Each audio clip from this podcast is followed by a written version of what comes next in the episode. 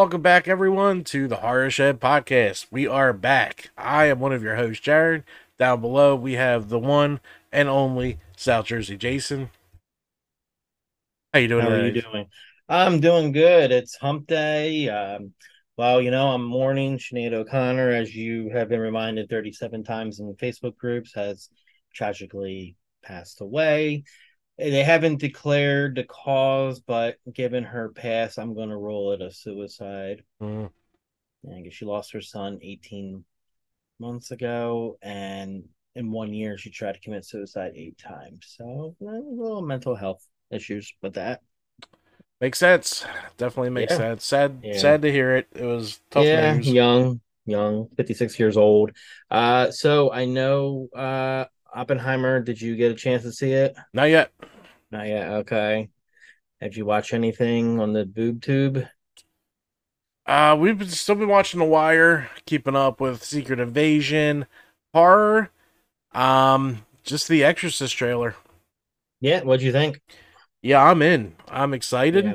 but I'm let not letting myself get too excited because yeah. it could easily let us down. It's Blumhouse, and they let me down with the last two Halloween movies, and it's not P, it's not rated R. I hate horror movies that aren't rated R. Uh, I I did like how they were putting the the little clips of tubular bells in Uh-huh. here, and then when they had Ellen Burstyn come on, I got the chills. I felt the hair stand up. Um, and I know it's a trilogy, so I just hope Blumhouse doesn't let us down. It's coming out this October. I want to say it's either the 13th or the 20th. I think it's the 13th. 13th, okay. So yeah, we'll see. Um, I did get um, I did watch The Burning in 4K. I watched that over this weekend, and uh, it it you know because of the way the effects were, you it, it held up. You know how you can tell when like like in Friday the Thirteenth, like when Kevin Bacon gets slit through a throat slit, you could see how cheesy it looks in 4K. But with the burning, you didn't have that problem. So, and such a good movie. And I just went, I kind of went off. I haven't watched, finished watching Secret Invasion since the 10 minutes into the second episode, but I hear it's like really good from you and from reading the uh, headlines on Facebook. But I did watch a classic that I haven't seen in forever. Not horror, it's comedy. Uh, Meatballs 2. Oh, very good. Yeah, it was on Freevee. I'm like, why not? And I watched something else. I just can't remember what else I watched on Freevee. It wasn't horror, but I, I just can't remember. Um, other than that, let me tell you, Waxwork announced Killer Clowns from Outer Space vinyl. I They were they announced it Sun Saturday. I ordered it Sunday. It came today.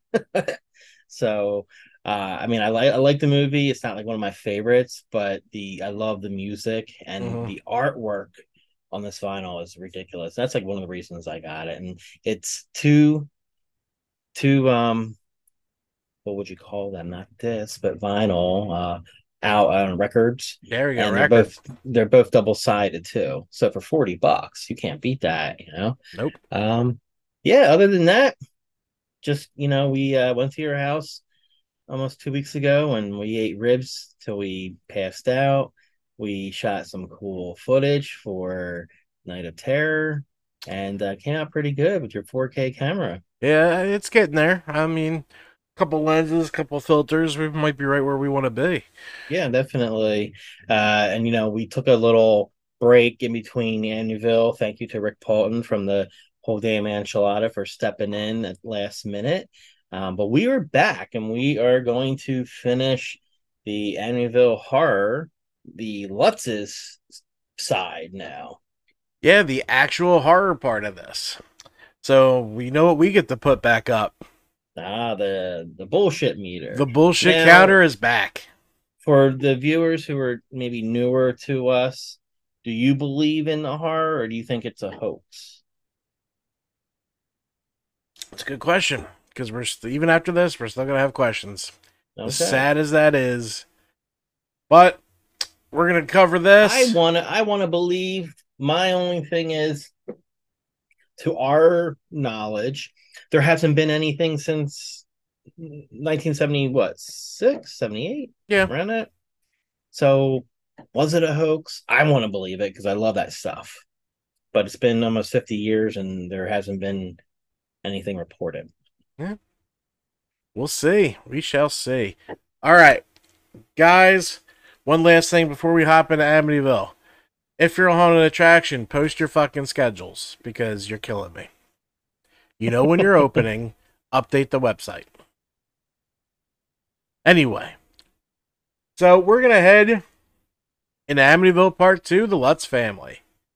In December in 1975, George and Kathy Lutz and their three children moved into the house at 112 Ocean Avenue in Amityville, New York. Less than four weeks later, on January 13, 1976, they left the house with little more than the clothes on their backs and fled to Kathy's mother's home. They left the state shortly after. Neither George nor Kathy ever returned to 112 Ocean Avenue. That's true. The Lutzes were owners of a successful multi generational family business, though they had put a great deal of their money into the house. They were not known to be in deep financial trouble, nor were they known to be storytellers, scam artists, or oddballs. They were, by all accounts, a normal young couple trying to raise their children, but soon after they fled, they sold their dream house, the house they had purchased just a month earlier, at a substantial loss and had intermediaries, uh, people in the middle, sell virtually everything in the home at auction from a distance. Crazy. So, So what do you make of that? They literally bought a house a year ago and they're already house hunting and get something that they can't afford. So right there it tells me they made all this stuff up what do you and mean? they couldn't Okay, so they got it okay, so I'm sorry, I guess the dogs were barking in the background and I had muted myself. So you said that they bought a house prior to this? No, no, no. Oh, I'm sorry. I thought that's what you said. Nope. Okay. So and so just so people know, I believe the price of the house, if you because I don't have the notes in front of me. I think, think it's it was- deeper down. Okay, it's like seventy six thousand dollars is what that house sold for because of what happened. Now goes for like one point four million dollars. Yep. yes, sir. All right, so let us meet the Lutz family. We have George Lutz. So here's the Lutz family. You can see that picture right there. George Lutz was born January 1st, 1947, and died May 8th, 2006, of heart disease. They did him good by casting James Brolin Yeah. because I could see like uh Jack Black, Chris Farley. Mhm. uh, we have Kathy Lutz, born October 13th, 1946, and died August 17th, 2004. Then there's not a lot of information on the kids. no, I didn't- I didn't- especially especially Missy. Yeah.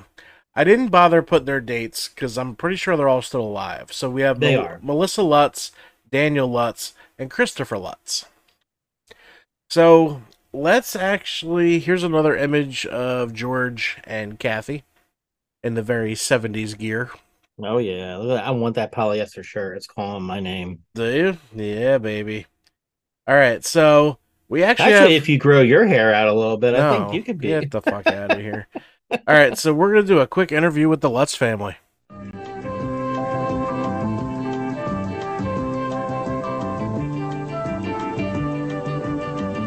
Thirteen minutes of right now. Back in November 1975, six people uh, were killed in a an awful uh, mass murder. I know, it's got to be awful in a small town on Long Island. The town is called Amityville. The murders took place in this house. One year later, George and Kathleen Lutz bought the house and they moved into it with their three children. After living there for 28 days, they were convinced the house was possessed by some kind of, uh, of evil force, and they left their belongings and they fled, and they were really terrified. The events that supposedly took place there during those 28 days have been uh, have been put down in a best-selling book. It's called The Amityville Horror, and there is now a movie out or about to come out of the book. George and Kathleen Lutz are with us this morning to talk about what happened during those 28 days in Amityville, and James Brolin, super young man, actor. Thank you. Yes, much pleasure. Good to see you again, Jim. He plays George Lutz in the movie, and Jim is with us this morning, and it's great seeing you again. great seeing you And again. Lutzes, good morning to you both. Good morning. All right, first of all, the book and the movie depict all these kind of weird, strange things that happened in the house during those 28 days when you were there. What kind of things, George, happened physically? What were some of the things that happened that scared you? Well, at first, just moving into the house was fine. It's a lovely house, Yeah. And we enjoyed moving in. Uh, within a week, Kathy's hand had been touched by something that we discussed and couldn't explain. It was just something unseen. Within I mean, this is in the daylight, or was it? yes, It was during the day. right. Okay. We also had uh, hordes of flies that would appear within two rooms. And no matter how many times we would kill them, they would reappear. All right, now flies can be a real problem in this part of the country in the summer, Sure. in any house. You know, But if you have two or three or four within one room, that could be commonplace. But when you're winter. talking over a hundred, well, this was the winter. yes, mm-hmm. And you're talking about how many? over a hundred Over a flies hundred at flies. one time, and then you'd go around and kill them. They'd be lying on the floor. You'd come back an hour later, and they would be there, more of them. Okay. There's We something had- about green slime. What was that on the wall in the movie? There's green slime comes out of the walls, right? Right. George, did that happen? As the movie did it, not exactly, no. Yeah. It was more of uh, a gelatin kind of substance that we thought the children had somehow mixed something up and, and spilled it around the house. The next time it happened, the kids were at school, and there was just no way to explain how it got there. Did you all call, a, you know, a contractor or a carpenter or anybody to come and look and and try to? We had Sure. several repairmen come in. Uh, telephone repairman came three times because each time we would try and communicate with the priests, we would run into faulty connections. Uh, we had extreme fluctuations in the heat, between 40 and 50 degree fluctuations. Three times the serviceman came in. One time he was there, he heard the furnace functioning, and yet there was no heat within the house. The temperature was at 40, and yet thermostat read 80. Okay, no, but you had somebody inspect the entire heating system. Goodness knows those of us who live in the north know what can happen with heating systems in a house, especially old houses. George, something about there was also something about black uh, make, in the toilets, uh, the, the water black and making the the ceramic, the bowls or whatever The black. china itself, it wasn't in the water. The china itself turned black. And at first it was one bathroom and then another and then another. So that by the time the investigators got there, a number of them were still black. You know, it was still that way. There was never any reasonable explanation. Did you have a plumber come in? I mean, when you first spotted No, it, there wasn't, it a- wasn't a problem with the water. The water was clean. did a- it was normal. But did you invite any contractor, somebody like that, just to come say, hey, what's wrong with the toilets? No, because You didn't, yeah. one of the things we found was the keyholes would ooze a black substance, which was of the same nature and appearance as that which was on the porcelain in the toilets. And when the investigative team came on March 6, 1976, mm-hmm. the substance was still on the keyholes, and they were able to obtain samples of it because it was never in a moist. Condition. uh, condition, and they wouldn't do physical damage to the door. In other words, carve out a piece of wood without our consent. Had either of you had any experience before with the occult or the supernatural? Ever before? we didn't believe in it. Were you afraid for your children? Why didn't you leave earlier than the 28 days if you were terrified? Well, it was our house. First of all, we, weren't we had never intended to give it up. Even after we moved out, we intended to find out what was wrong and, and move back in there. Um, that's why the investigation was held, and, and people from different psychic research groups that at least we could check their credentials were called in and asked to, to come in.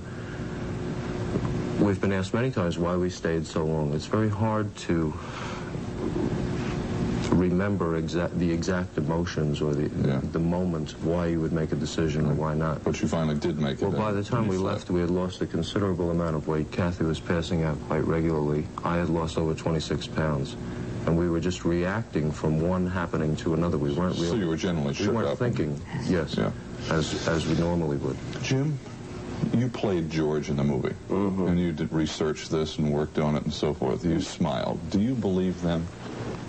Do I? Yeah, when I'm sitting here with them, yes, I do. I, and I've watched George, and I've watched uh, you know, you've been an actor, David, and you kind of know how to watch for telltale signs when you're doing research and watching to people, and we also, uh, well, you get an insight. And I, I, uh, I can't say that looking over the story, I, uh, I believe the book as it's presented totally. But uh, sitting with these people, it's, uh, it's hard to deny a lot of the facts too. Were you George frightened? gave up a lot of money, Yeah. Were you more than I playing? think that he would make on the book. All right, so quick little interview with the Lutz family. Sounds convincing. What's funny is both guys that played George Lutz believe the story. You're muted. Both guys, Ryan Reynolds and James Brolin. Yep, Well, they I, they're just selling their work. I think. that's fine. Just saying, it's out there. All right, so we also have, let's see what's here. So this is from Seattle Times, Christopher Lutz, also known as Christopher Quaratino. Who I'm friends with on Facebook. I might add. and we have a little interview with him on here. As a child living in a house made famous by the Amityville horror, he saw a menacing, shadowing figure approach him, and he remembers the night his bedroom window kept banging open and shut. But forget the green slime dripping from the walls, many of the events in the Amityville horror books and movies were exaggerated to the point of fiction. Say Christopher Quaratino, the only one of three children who lived in the allegedly haunted house to speak publicly about it. So far, there's been three representations of what happened in that house, Quaratino said, and not one of them, not the book, not the movie, nor the remake released last month, is accurate. Quaratino was seven when his mother, Kathy Lutz, and her new husband moved to the family into Amityville, where Ronald DeFeo had killed six family members with a rifle that previous fall. The family moved out after 28 days. Now 37 and living in Scottsdale, Arizona, Quaratino maintains the haunting was not a hoax, but he insists his stepfather at the time, George Lutz, brought the troubles on himself by dabbling in the occult and then amplified what paranormal incidents did occur to profit off of books and movies about the house. He's a professional showman, in my opinion, Quaratino said to Lutz, whom he said he clashed with many times before leaving home at 16. I just felt like we were being exploited. Lutz sued his feather. Lutz sued his former stepson in Nevada District Court in 20, 2003 over what Quaratino said are allegations of trademark infringement and fraud relating to a future Amityville movie planned by Lutz. The case is open. A counterclaim filed by Quaratino was dismissed in January. so this was before they died. Lutz, Yeah. 58, lived in Las Vegas, did not return calls seeking comment. He and Kathy Lutz, who died last year, divorced in 1988. Hmm. Quaratino's brother, Daniel Lutz, did not return a call seeking comment. His sister, Melissa, could not be located. According to Quaratino, when the family moved into the house in 1975, George Lutz was extremely curious of everything paranormal and tried to summon supernatural beings by chanting. I don't know that I'd call it black magic, but it was a way to call up spirits, he said. Some of the alleged incidents detailed in the Amityville horror book, such as unseen forces ripping the door from its hinges, never occurred, Quaratino said. But he insists he did have run ins with the paranormal, including the time he saw a presence as a definite as a shadow in the shape of a man that moved towards him and then dissipated. Quaratino said he wants to set the record straight from Lutz's version. He points his finger at the house and says, There's something evil there, he said. Fingers should be pointed at what he had done. He's a perpetrator and an investigator. So let's take a look at his interview. You know it as the scary hit movie The Amityville Horror, but he knows it as something else. Home. He lived there as a boy. Were you scared living there? Horror house or hoax. Inside Edition takes him back to the real house in Amityville. It is one of the scariest horror movies to hit the screens, and now the remake of the Amityville Horror is getting big audiences at movie houses. But is Hollywood's treatment of what happened in that house in Amityville anywhere close to what really happened? In an exclusive interview, Diane McInerney talked with the first time the man who grew up there and found out what he says is hoax and what really is horror. It's supposed to be based on a true story, a claim that's helped put the Amityville horror at the top of the movie charts. But we spoke to someone who says Hollywood's treatment of the whole Amityville case is horrifying. I was absolutely disgusted with what I'm seeing. Christopher Quaratino is in a position to judge. As a boy, he fled this house with his mom and adoptive father, Kathy and George Lutz, starting the whole Amityville saga. We went back to the home with Christopher, and in an exclusive first ever interview, he blasted what he sees as the untruths in the movie. The only thing that they got right is that our family moved in that house and we left. This is the house in Amityville, Long Island that the horror movie is based on. As you can see, the infamous windows have been changed and the home has gone through several owners since George Lutz and his family fled from here almost 30 years ago. Christopher Quaratino is the little boy in both the new movie version and the 1979 original starring James Brolin and Margot Kidder. But he says both movies are far from accurate. This scene, for instance. That didn't happen. Again, that's Hollywood portraying the story. Or this one. Were there swarms of flies? There was definitely a lot of flies, not nothing again like what Hollywood's portraying it. Both movies tell the story of murders that happened in the house before the Lutzes moved in. There was a crime, a, a murder. In the house? That part of the story is true. A man slaughtered his family, claiming spirits in the house told him to do it. The movie details how chilling events occur for the house's new occupants, the Lutz family. And although Christopher claims most of what happens in this movie is fiction, he says one scene does bear some similarity to life in the Amityville house. He says he did see a shadowy presence. It looked as, you know, as large as a man and was heading towards me. Were you scared living there? At times, for sure, yes, very. Quaratino attributes much of the Amityville hype over the years to his adopted father. He claims Lutz exaggerated stories of the house being haunted to help write the book, which started the Amityville phenomenon. In fact, they're now suing each other. Maybe a judge can get to the bottom of what really happened in that house. Christopher Quaratino is planning his own documentary in which he says he will spell out what really did go on in the Amityville horror house.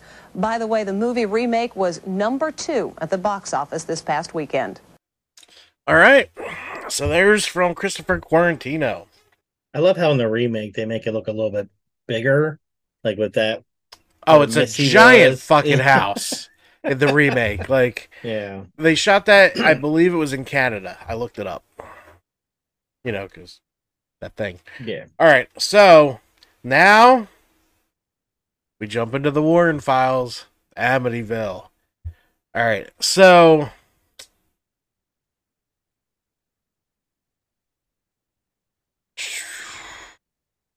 Georgia Kathleen Lutz bought the house for eighty thousand, so seventy nine, eighty thousand. So a Catholic priest arrived while the Lutz family was unpacking to bless the family home. As the priest made his way upstairs to the second floor, entering the bedroom which had formerly belonged to Mark and John DeFeo, he began sprinkling holy water, at which point an unseen voice told the priest, Get out! Which he Not once, but twice. Yep. so we all knew this is pretty much just running down the Jody, the sweats, all that. We we're not going to go into the movie. We've all seen the movie. Oh, but can we talk about like Amityville Karen or Amityville in Nope. space Nope. or Amityville backpack? Amityville Dollhouse. I'm good. All right, so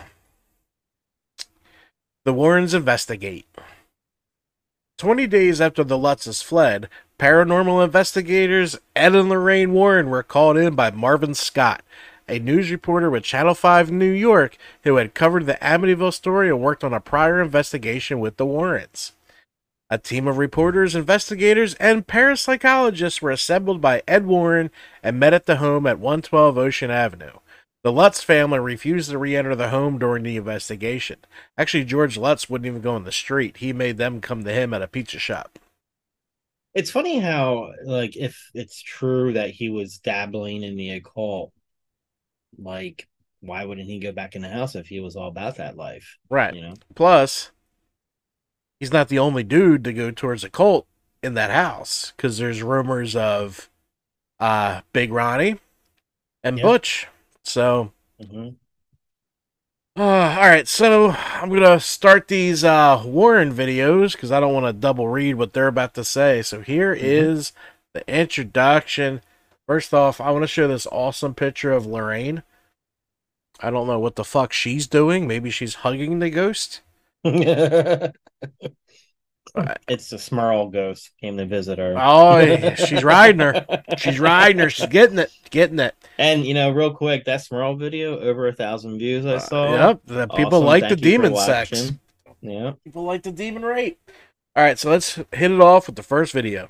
Tonight we're going to be speaking about one of the most horrific cases that the Warrens have ever investigated, the Amityville Horror.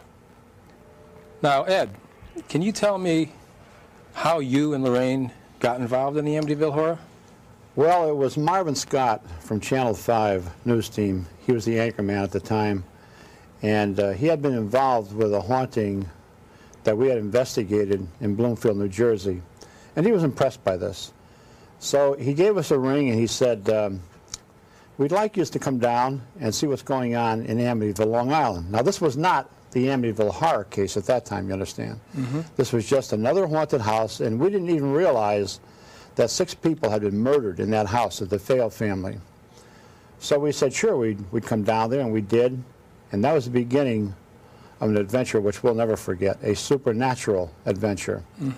Uh, when we went into the house that day, we didn't realize that it was diabolically infested. And on a scale of 1 to 10, I would have to say that Amityville was a 10. I want to make it clear at the beginning of this program that Lorraine and I do not back up the movie or the book. Mm-hmm. It was much more horrific than either. You didn't have to take a literary license in a book or dramatic license in a movie. This case had everything. It had the monstrosities of the night which roamed that house, which infested it, which caused a young man to murder his whole family.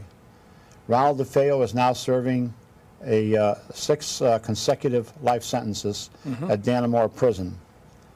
But you know, Amityville horror goes way back before the Lutz family, who moved in there and bought the house later Mm-hmm. and were fled 28 days later. It goes back six months before the DeFeos were murdered. Mr. DeFeo went up to Montreal, Canada. He went to a shrine where many miracles had occurred. A lot of people don't know this. He went to that shrine and he brought back from there a priest, an exorcist, who said masses in the house. Why? If this was a hoax that was created by the Lutz family, why six months before this man was murdered and his family was an exorcist in that house? All right, we got some in the chat. Good evening from Norway. How you guys Yeah, doing from we're Norway? international. Wow, thanks for stopping by. I like the idea of ghosts, the level of energy that is needed to manifest the ghost is interesting. It is. Thanks for the follow, Polar Knights. I appreciate it. Yes, and you can also find us on YouTube if you're new to uh, join in the chat. You can find us at the Horror Shed Podcast. We uh, we're finishing off the Warren files with the infamous Amityville horror. If you have any interesting ghost stories that we could talk about from Norway, please share, and we'll look them up and and gladly uh, talk about them. All right, so that was Ed starting off about the Lutz. I'm the Is it Lutz me family. or does Lorraine look the same age? Like if, if it's in the seventies, eighties, Yeah. or two thousands? Yep. I'm going to read a little further. Thanks, sir. Uh, thank you. Make sure you subscribe. We're uh we got some cool stuff on there and some more uh filming locations to come. All right. During the investigation, Ed was physically pushed to the floor while using some religious provoc- provocation in the basement. Lorraine was also overwhelmed by the sense of a demonic presence and was plagued by her psychic impressions of the DeFeo family's bodies laid along the floor covered in white sheets and a sense of physically being pushed back. The research team also captured an image of Spirit that appeared as a little boy peering from the second floor. Let's get into that now. All right, so here is the famous the famous ghost image. As you can see in the left corner, about maybe three and a half foot tall. Do you have one that's kind of uh, zoomed in a Yep. little bit or no? You do? Okay. I wanted the original. Mm-hmm. Then we have that one that's fully zoomed in. Look at the haircut. It kind of looks like he's wearing glasses too. Nah, it's the white of the lights of the eyes. Oh, because like if you look at the like on the left hand side, close to the trim of the door, or the right hand or right, his left, it looks like an outline of glasses, like above the cheek area. Yeah, maybe. And you can't really make out the shirt he's wearing because in that documentary that we watched on MGM, It's not a fucking flannel. You can see the shirt to the left in between the Yeah. bowls, though. It's not a flannel. yeah. You'd be able to tell that. So what the documentary is saying is that's another, I guess, cameraman when they were doing um the seances and whatnot in there. And now mind you, the cameraman is probably in his twenties. This looks younger, but the documentary has a picture of the cameraman and the flannel he was wearing, did a side by side and said that they matched the patterns, quote unquote. I like to believe it is a ghost, but then Well- you also have to Here's my evidence to go further. Do you have a picture of the cameraman. No, that you can't find it anywhere. Hmm. Hmm. It's weird. Right there. Same haircut, same jaw structure. Even by the head, see the right side of his uh, left eye. Even with that, Yeah. And who is this? I'm sorry, in the photo. that is Mark. Mark. Okay. Yeah, Mark DeFeo. Well, congr- congratulations to Polar Knights. Uh, his mother-in-law got COVID. She can't visit for 14 days. Huge win. Well, Okay. there you go. Yeah. So, you know, everyone's debunked this photo that it's the cameraman. Um, now, if it's the cameraman, he would have to be standing on his knees, Right. maybe even hunched down a little bit. Mm-hmm. Um, but seeing that photo that you just showed, the comparison of the haircut, okay. Yeah, it's it's not that xenomorph MGM plus uh cameraman guy. All right, so this is also from the Warrens, which doesn't make fucking sense. So this will be our first bullshit. Okay. The land was also found to be used by John Ketchum. John Ketchum was a practicing black magician and had a college on the land prior to the construct of the Dutch colonial in 1924. John requested that his remains be buried on that property, and they remain there till this day. The Shinnecock Indians also at one time had an enclosure on this land that was used to house the sick and the mad. Those in this enclosure were left to die. The Warrens believed that the suffering there had left the property with a very negative energy and dark history, and that such a negative history was a magnet for demonic spirits and the pre pre whatever the paranormal. Uh, the Warrens believe these energies directly impacted the lives of both the DeFeos and the Lutzes. The Warrens retrieved a handful of the Lutzes' earthly possessions and deed for the property. The Lutzes sold the rest of their belongings relocated to California. All right, so let's go into video two of the Warrens, right? But I have to say this the Amityville case affected our personal lives more than any case we ever worked on. Really? It was, yes. How, how? In what way? Well, it was to follow us home the very first day. The very first night that Ed and I went to that home, it was the middle of the night when we came home. And I had contacted many priests. I was fearful, but Tony, I didn't know what I was fearful of. I mean, it was just another case. It wasn't the Amityville horror. So I really didn't know what I was so fearful of. Mm-hmm. But on the other hand, I took with me a relic of a very pious priest, and I asked many clergy of different faiths to enter that home with us in spirit and to, you know, their, their prayers to protect us. Mm-hmm. But when we arrived back at our home, about two, three o'clock in the morning, Ed took his briefcase and things that he had with him, and he brought them down to his office. Now, I got in bed and I took a book to bed with me on the life of Padre Pio, the priest whose relic I carried, a man who I have tremendous devotion to, very holy and pious um, monk priest from Italy, Giovanni Rotondo, Italy. And something about that cheerful room wasn't so cheerful anymore. This wasn't cheerful anymore. All right. So as I'm looking at Tony Spera, who could play him in a movie Mhm. right now? Jonah Hill. Yeah, you said that. Yeah. Did I? Oh, okay. I like Okay. it. No, that's Yeah. fine. All right, let's get into the next movie. We got some movies to catch up on. When we went into the house, Tony, Lorraine went with the camera crew, and you'll see the pictures coming up now. If we can show a picture of the Amityville home as it was, and then you'll see the interior of the house, and where I had a terrible experience down in the basement. And uh, what had occurred was, as a religious demonologist, I do carry a crucifix, I carry holy water. Right. These are the weapons of Catholicism where the diabolical are concerned. And it's my intention to go into a home like that and to provoke what's there.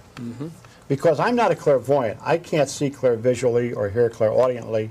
I must provoke what's there. Okay, what are we looking now, at this, here, of Ed? course, is the sign of Amityville here, That's which actually means uh, a friendly village. Oh boy. But uh, unfortunately, uh, it wasn't too friendly after a while. If we Uh-huh. could see the next picture now of the house, okay. and okay. you'll see the home as it was when we investigated it. You know, they've changed uh, the architecture of the home, the design of it, taking the windows out, changed the numbers and everything. And I don't blame them because Mm-hmm. of the vandals. Yes. Oh, I- we don't blame So in them other at words, all. people wouldn't even recognize Yeah. it today, huh? Now, in the book, it, it tells about uh, the well being inside the house. There's the well you see right there at the Right, corner, right in the front there. right in the front there. That's Okay. it, Tony. And that doorway was the doorway that uh, George Lutz said had been ripped open one night. That's right in the front there. And we could see uh, markings and so forth on the door. But remember, when he made statements like, um, we walked up the staircase, and this is the way they put it in the book. We walked up the staircase, and suddenly the banister exploded before our very eyes. Well, when we went into that house, there was no banister that exploded.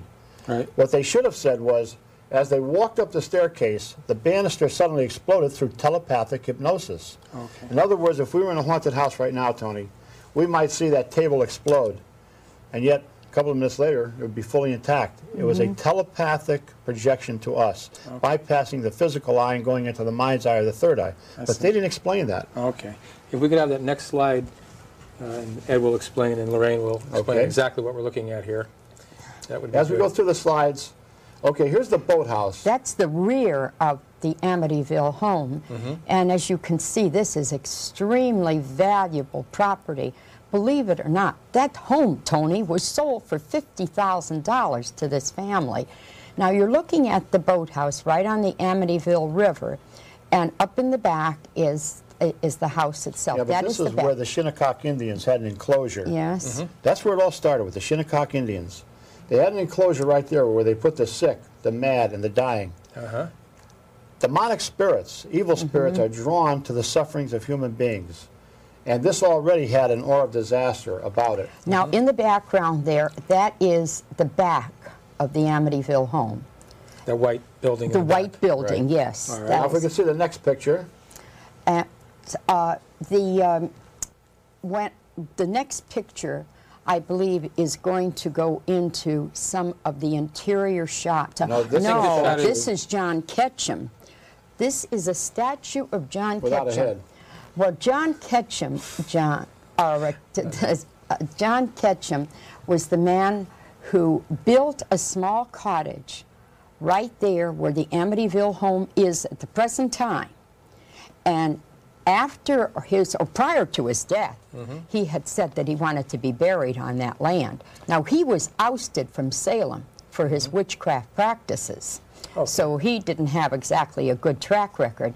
Now, people that purchased the property after his death claimed that haunting phenomena occurred there. Mm-hmm.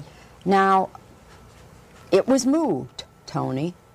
It was moved to a location a couple of blocks away, and the thing is that Amityville home was built there in 1928, and no family that ever lived in that home was ever a happy family. See on the monitor, uh, All right. So, you got your bullshit meter ready? I got my bullshit Yeah. meter ready. Let's go into this.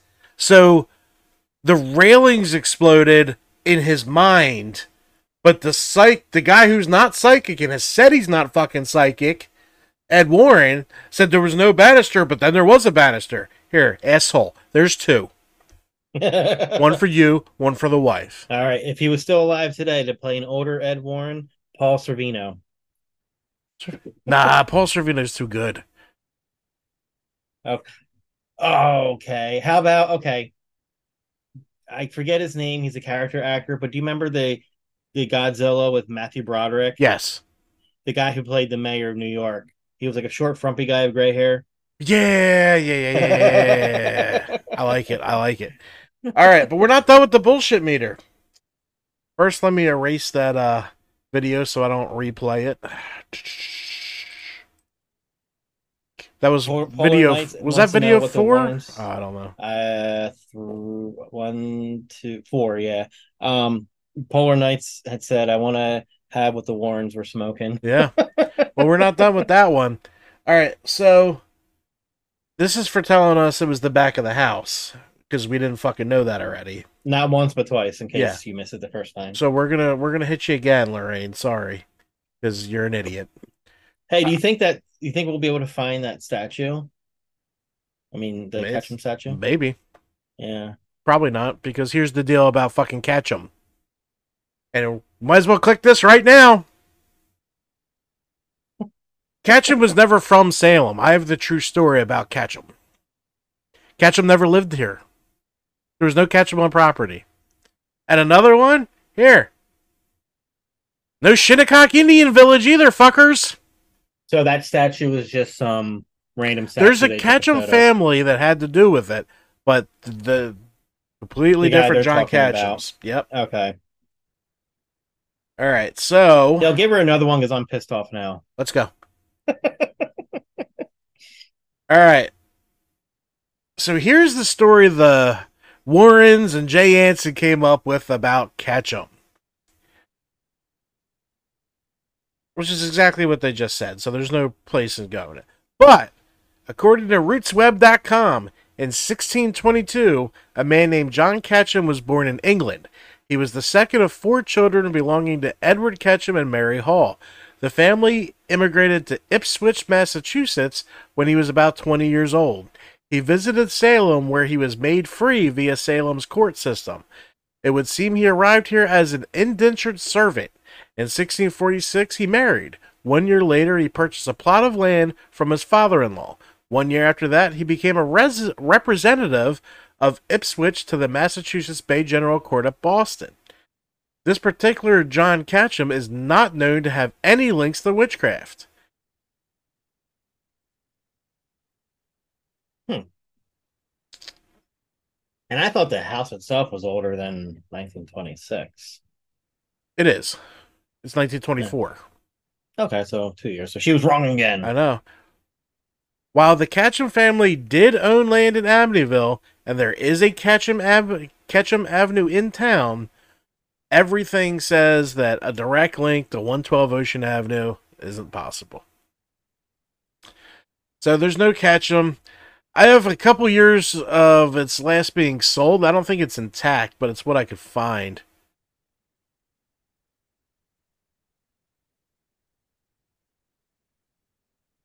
It was pre-internet they could say whatever they wanted on tv yeah that's true. Yep. so march 16th 2017 it sold for 605000 february 9th 2017 sold for 605000 june 2nd 2016 listed at 850000 september 21st 2010 sold for 950000 Mm. Uh, May 24th, 2010, it's listed for $1.15 million. In Mm-mm. June 17th, 1997, it sold for 310000 On September 10th, 1987, it sold for 325000 That's the last public record I can find. I'm sure they covered a lot of that up. Yeah, so I wonder how much of the Cromarties were the first family after the Lutz to move in. So if So- that's if that's their record, they stayed nine years. Right. But so who knows how far that shit even goes back? yeah. So I wonder how much they bought it for. If the Lutz bought it for eighty thousand, they had to buy it for right around that much, I bet you. Oh, probably less. Okay, so we'll say we'll say seventy. Yeah. Nice. And if they stay there until the the the nine year one you have, So they that's made a pretty good markup. Yeah, it made two hundred fifty thousand. It's good markup. All right, so let's continue with our video here. Uh, if this is the wrong video, I'll be right back. Last time I went in that house, I went downstairs into the basement. I used uh, religious provocation. I ordered in the name of Jesus Christ what was there. I commanded it in that name of Christ to reveal its identity. Within seconds, seconds, I could feel what I can only describe as being under a waterfall pressure, pushing me down to the floor. Then I could feel hundreds of pinpoints of electricity hitting my body. And then, as though they took a hot towel, wet towel, and dropped it right over my face, I couldn't breathe. That's the experience I had. And I went into what we call religious resistance. Mm-hmm. I then envisioned myself in a Christ light as a Christian, as a Catholic, and I again commanded it to leave in the name of Jesus Christ. It immediately lifted off. I knew right at that point what we were dealing with, and I said to myself, I don't think I'll ever come back in this house again. Is that- Because I felt that a house isn't worth a person's life. Now, this is during the period of time, Tony, what you're looking at, that I was asked if I would try to communicate something that was so dangerous for me to do. Okay, so who's the gentleman in the middle? That's Dr. Brian Riley, a parapsychologist from England, Mhm. and a very good friend of ours, and that's Marvin Scott. Were there any other doctors or any other professionals in the house? Yes. Dr. Al- Dr. Uh, Brian Ri- uh, Dr. Brian Riley, Dr. Alex Tanous, Dr. Um, oh, um, Karlis Osis. Karlis Osis was also in the home Hmm.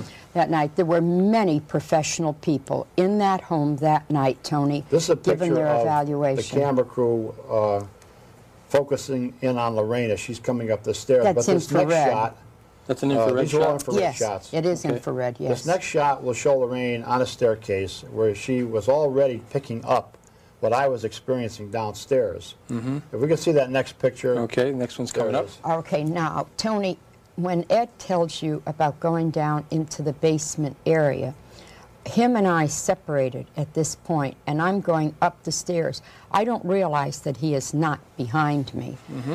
And as I'm going up the stairs, Tony, it was the, the worst feeling. It was like I was going against a tremendous pressure that was on my body. I stopped on the landing and held tight to the relic that was in my hand and asked for, for strength and direction in going forward.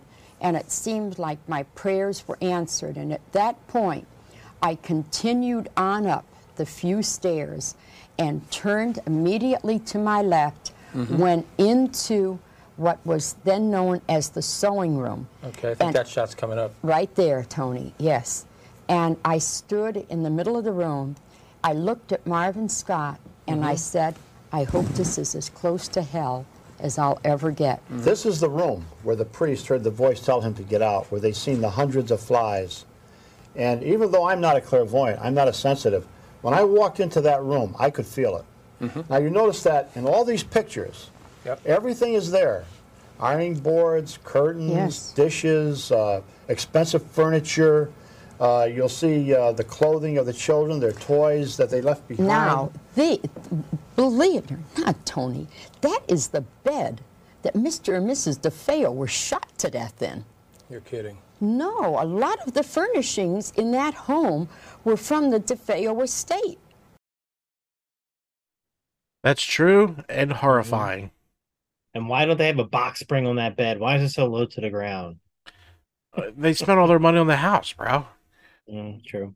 Uh, so Polar Knight said, uh, I like how he said, uh, if the ghost is pre-Christian and pre-English, he said Native Indian, they would not understand the concept of God as we see it. True. It's true. Uh, I get why she would see a sewing room as hell. That woman had never used a sewing. room. we like you, Polar Knights. I like it. That's funny. All right. So, not a lot of bullshit in there that we can prove, so we will continue. Okay, uh, in the beginning, uh, George and Kathy would feel the psychic cold throughout all the rooms. No matter how many logs they'd throw on a fire, it was icy cold. That's because it's a psychic cold, and the cold is being drawn. Uh, the heat from the bodies of the people in that house is being drawn, and that heat is going to be used as an energy fuel source for the spirits in that house. So they'd feel the psychic cold. They'd hear magic whispering, voices throughout the hallways. Uh, at night, uh, they would see ghost lights over their beds in the rooms. There was a time when George and Kathy found themselves about two foot from the ceiling. George looked over at Kathy and said, Do you believe this? Do you believe it? And of course, then they went lower themselves down into the bed again. But there would be the footsteps. Uh, there would be the um, slime that they would find on the staircase. Now, these are called apports. These materialize or dematerialize in such haunted houses. For instance, uh, in many homes that we go into, we will find that uh, you might see blood, as they did, coming down the wall. But if you went over there and touched that wall, there'd be no blood. This is a telepathic projection to the viewer, and it bypasses the physical eye, goes into the mind's eye, and they see it as a medium would see it. Uh, there was the marching uh, band, as they described it, around 3.15 in the morning when the murders had taken place. A lot of things would happen at around 3 o'clock. We call this the devil's hour because it's an insult to the Trinity. Anything that comes in threes. Uh, they would hear this marching band. George would jump out of bed. He'd go running down the stairs. As soon as he'd get down to the foyer, the music would stop. But he'd look into the living room, that huge living room, which you'll see a picture of, and the rugs were actually rolled up and the furniture was pushed over to the sides of the walls as though somebody were actually marching there. Uh, there were so much different types of phenomena that occurred to us and the people that went in there. It was incredible. I told you about the experience last week of where I felt as I was being smothered. Uh, going into that home again, uh, Lorraine felt many things. She, as a clairvoyant, would be more sensitive. Mary Pascarella, who was uh, the director of the Psychic Research Institute in Hamden, Connecticut, never went into a haunted house after that. She gave up the work Is because right? she was so badly affected by it. The cameraman uh, that went in there with Channel 5 news team uh, had heart palpitations. These guys, they were in battles in World War II. Of course, it bothered them, but never as much as going into that house there. Well, it was the physical effects on their body, Tony, that was bothering them. And then one of the scientists that had come up uh, from Duke University, he became so terrified in this home, and the chair that he was sitting on actually went right backwards with him in it. They had a real hard time just stabilizing him emotionally in that home. But it seemed like, and it's true to the fact that people are affected on their weakest, most vulnerable levels. And I think many times people of science go into a home like this not really expecting to be affected personally, Oh my God, thank God we only have two more of those left. uh, I'm gonna be mad and happy when this Warren file shit's over. All right, so Yeah. Polar Knight says, "No, no, no, man. The cold come from the ice queen next to you. The host has the look when I spot bullshit. Well, I'll tell you what, Polar Knights, that host is bigger bullshitter than both of them combined. Yeah, he's if you don't know, he is the son-in-law of the Warrens. So, and he basically takes their name now and makes money off of it. Yep. Their uh, New England research website is now tonyspirit.com. How fucking dare you? But we'll continue. Um, so basically, everything's fucking happened to these investigators in here, and everyone's a doctor, and let's go. We're going to see. I think was this is, a, taken this is an astonishing picture, in fact. Yes, with infrared film. Oh, yes. And it's in the upstairs bedrooms. Just to the left there, you see what looks like a small boy's face looking out with bioluminescent eyes. This was the room of one of the young boys who was murdered there. Isn't that Now, eerie? a lot of people would say, well, is that the spirit of the young boy? No, it is not the spirit of the young boy, but it is a diabolical spirit with luminescent eyes that appears in that home to confuse the investigators. Not a- it- you think that is an evil spirit, Ed? Positively. Everything about this house was evil. You know, a lot of people say, well, you know, I was in that house one time and nothing ever happened to me. It's not that a house is haunted 24 hours a day. You don't walk into a haunted house and see ghosts flitting all over the place. Mm-hmm. After 9 o'clock, the psychic hours start, 9 to 6 in the morning. 9 o'clock, the energy starts to build up because of the darkness. Mm-hmm. Then you start to get what we call the infestation in a house like Amityville. First, you hear the little knockings, the rappings. Then you might hear pounding sounds. Then you might hear crying or sobbing, uh, hysterical laughter. These are the types of things that actually happen in these homes. Mm-hmm. But pictures like this, taken with infrared film, the camera is neither for nor against the supernatural or Right. supernatural world. Right. It only takes what it sees. Mhm. And what it sees here is a spirit of a diabolical nature in that room. Okay. I like how. Sorry to cut you off. Go for it. I, I like how if you're a um, uh, what did he say? Uh, psych, you have psychic abilities. They only work from the hours of 9 p.m. to 6 a.m. Well, here's my deal too, and this is why we're gonna hit this bullshit meter once I find it. Um, what about daylight savings time? What about Eastern Pacific Coast time? Like, Yeah. what? What? What? And three o'clock is the witching hour. It's not because Ronnie DeFeo killed them all at three o'clock. But there's Right. another one, dickhead. I'm not Mhm. even a fucking. Well, I kind of am, but this guy is pissing me off. What else we have? Yeah, um, the kid's diabolical because his eyes are white because it's an infrared camera. You fucking idiot! oh, there's another one, dick face. I'm glad he's gone. All right, let's get this last video out of the way so our fucking blood pressure can come back down.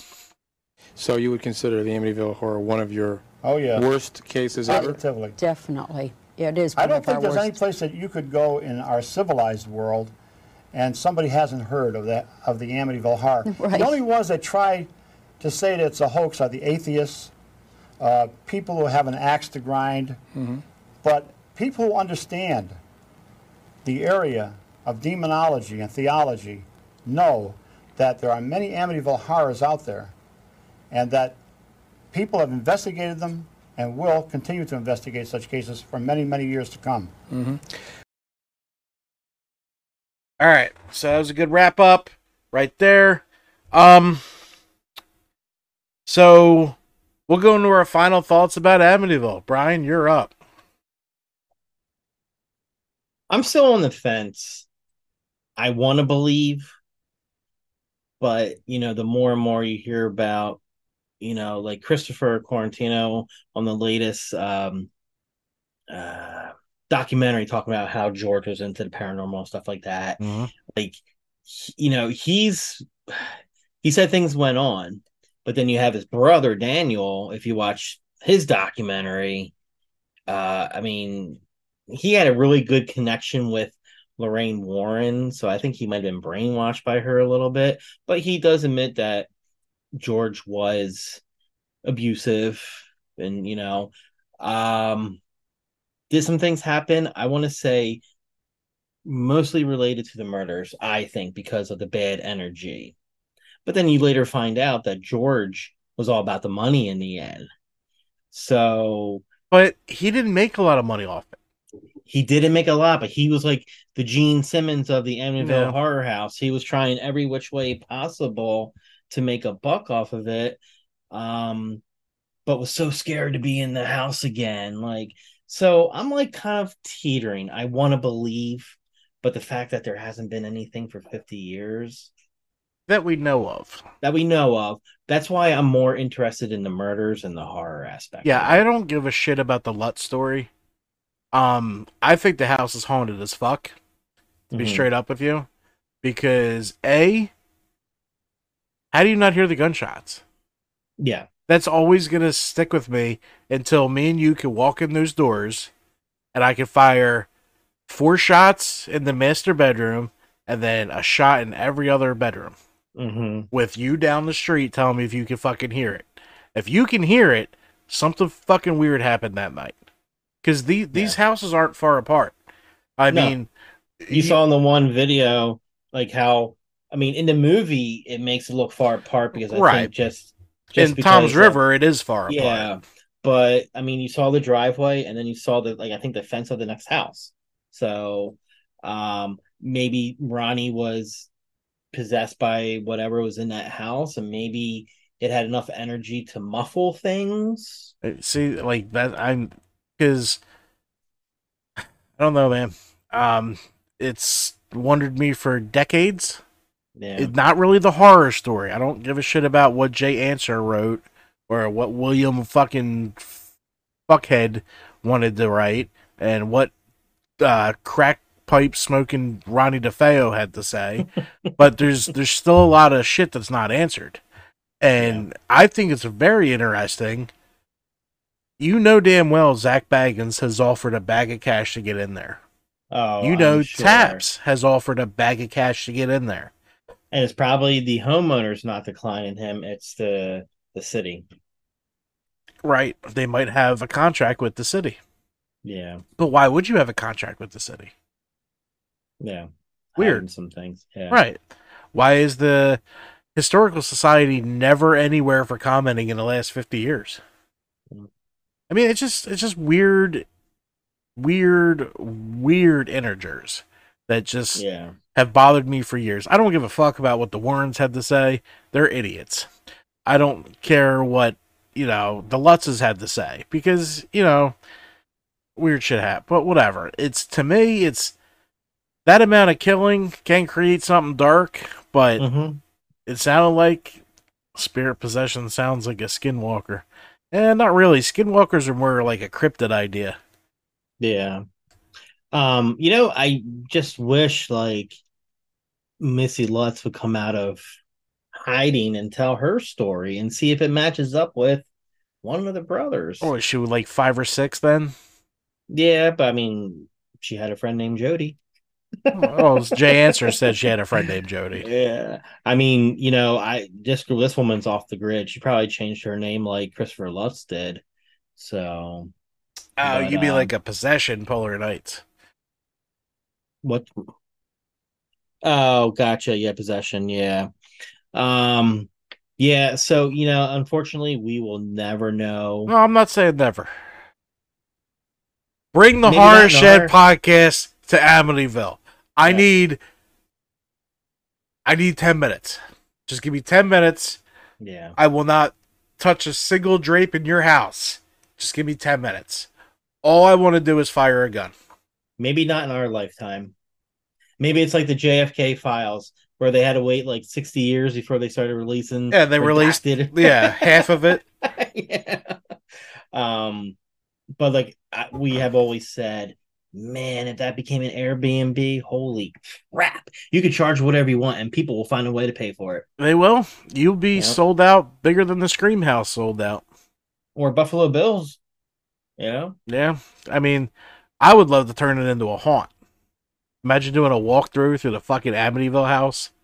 dude, and like it'd be like the spirits are uh taking over like an animatronic. Uh huh. Dude, I'm telling you. Freddy's. I can fucking I I'd make billions if they let me open a haunt in there.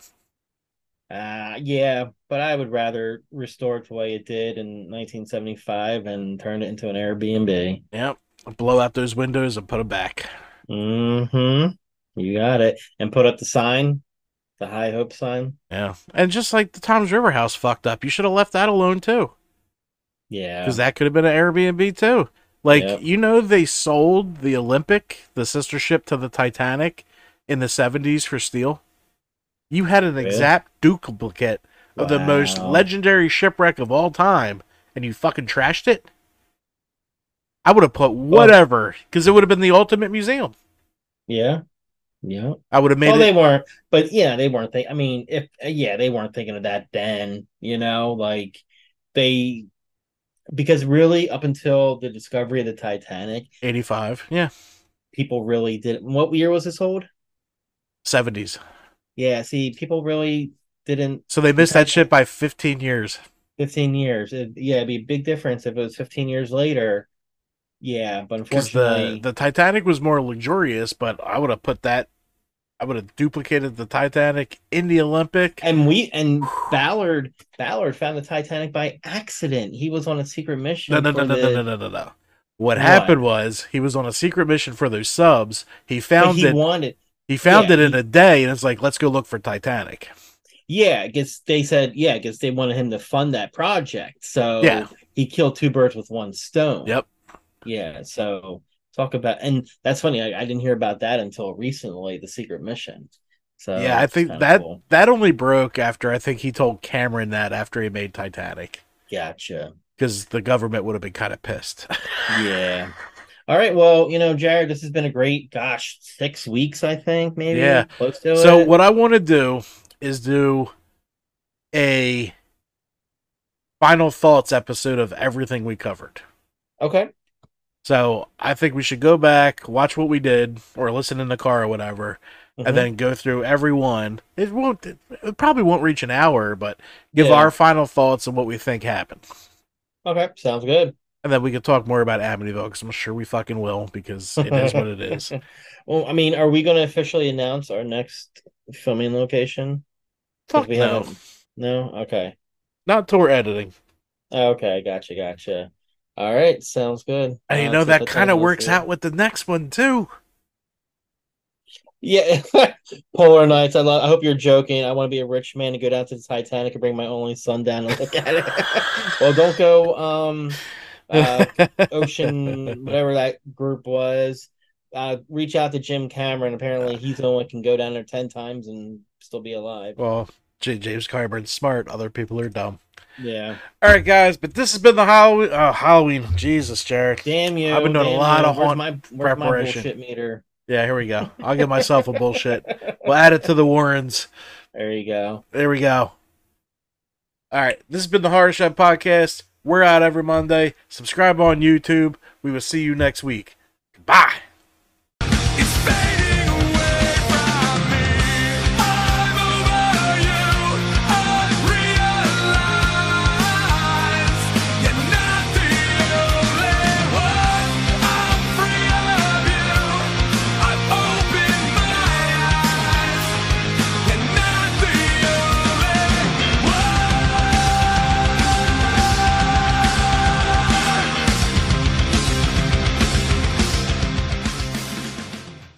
365 production.